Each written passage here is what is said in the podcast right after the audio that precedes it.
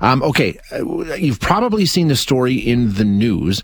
Um, uh, one of the largest dams in the world um, collapsed over the weekend. Now, how it collapsed is one of the things we'll get into with our next guest, and also uh, why it came down and who did it, and all the rest of it seems up for dispute depending on who you listen to. NATO addressing it as we speak. They're having a conversation about the latest situation in Ukraine and, and how big of a deal this is. It's huge. Hundreds, thousands of people have been forced to flee their homes um, in areas below this dam, and it's just a massive amount of water completely flooding out the region. But it also provides drinking water, uh, some of the cooling water for nuclear plants. So there's a lot of concern here, but let's get the details.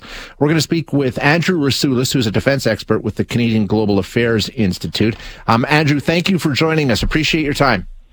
Good morning, Shane. So just, I, have heard so many different things about this dam. I understand it's huge. It's massive. What do you know? Where is it? What does it do? And why is it so important?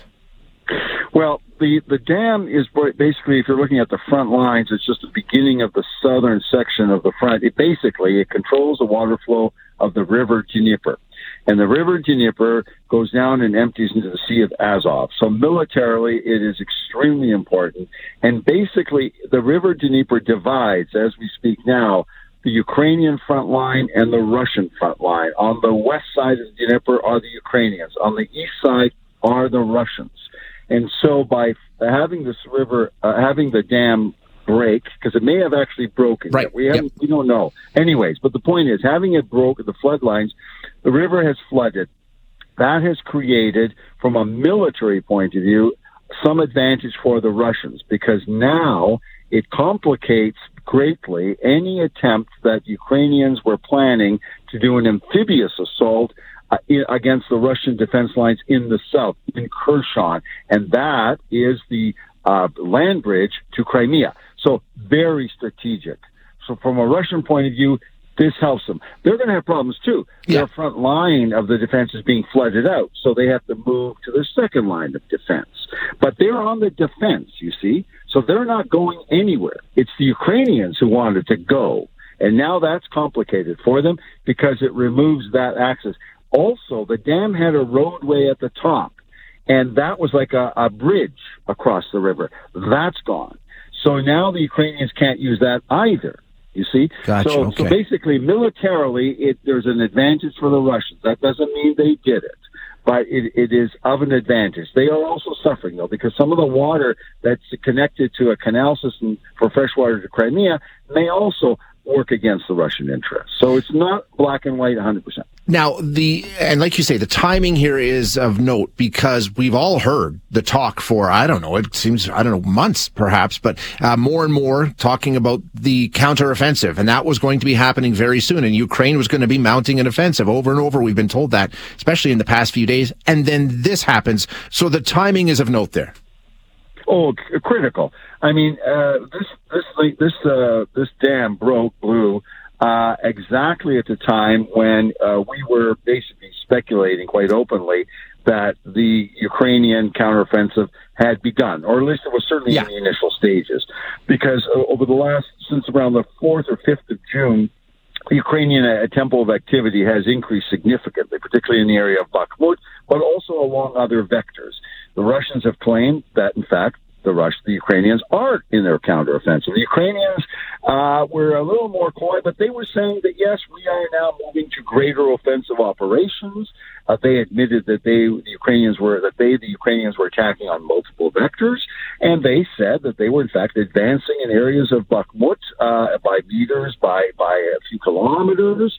So yes, basically the offensive, as far as I can see, is underway in its early phases and then the dam goes. Right. So to me, the timing is perhaps not uh, coincidental. For sure. Now, in terms of how that dam went, collapsed, like you say, there are three competing theories. The Russians did it. Yes. The Ukrainians right. did it. Or it just happened because it broke, right? I mean, those are the three yeah, theories. because there, there have been heavy fight. Yes, yeah. because there had been heavy fighting in the area um, in the in the fall, and and there was the, that, that there was there was damage. There were some explosions there last fall. So the question then becomes, but it was mined as well. So the question is, did did, did someone pull the pull the pin on the mines and blow? Yeah. Or did that nature sort of happen? But it's uh, and I can't pass judgment. Um, in terms of how this affects the conflict going forward, like you say, will this derail Ukrainian plans for a pushback? Does it change what Russia was trying to do? I mean, this is one of the more contested regions, like you say, the Kherson region down there, the Crimea. Uh, how does this affect things going forward? So it does affect it. Uh, what it, it doesn't stop the Ukrainian offensive, okay. but it affects it. So it affects it by uh, making any Ukrainian attempt to do an amphibious assault in the south out of the question now. It's far too difficult. So that means the Russians do not have to worry about an imminent attack across the Kherson, in the southern area. They have therefore the option of redeploying some of their forces, thinning out their defense, not demanding, but thinning it out, moving it up further north where the Ukrainians are in fact attacking. So this helps the Russians there. And it, it, it, takes away one critical option from the Ukrainians to distract the Russians. So it works against the Ukrainian offensive, doesn't stop it. It just means Ukrainians continue to force their way through the center of the front. Um, and, uh, and, but the battle is still on. It's just, but it does favor the Russians. Um, in terms of what NATO is discussing today, I mean, this doesn't change anything for them, right? I mean, they're still doing what they're doing, still supporting Ukraine as best they can, and, and, and they're still watching and waiting to see, I guess, right? Yes, I mean NATO's position has been that uh, that all the countries, the countries of NATO, but uh, essentially that they supply the arms, they continue to supply the arms, and the the, the spearhead of the Ukrainian offensive, which basically we think is, has already started, uh, is all with Western armaments. Yeah, yeah. And so they're using that, but the and the supporting uh, Ukrainian forces are still well equipped with Soviet era weapons, equivalent to what the Russians have, and they are still effective weapons. Just that there may be a slight qualitative edge for the Western weapons, but they're all weapons. They all kill. Uh, and basically, the Ukraine NATO will continue to do what it's doing, but the the dam thing doesn't affect its its role. I mean, NATO is kind of at the maximum now, anyways. So I don't think there's going to be a change. They're obviously want to analyze, yeah. assess it, and, and that kind of thing, and probably humanitarian assistance. I mean, that's the other thing that could kick in because there's going to be huge, there is huge flooding taking place on both sides of the river now. Uh, great insight as always, Andrew. Andrew, thank you so much for being here. I do appreciate it.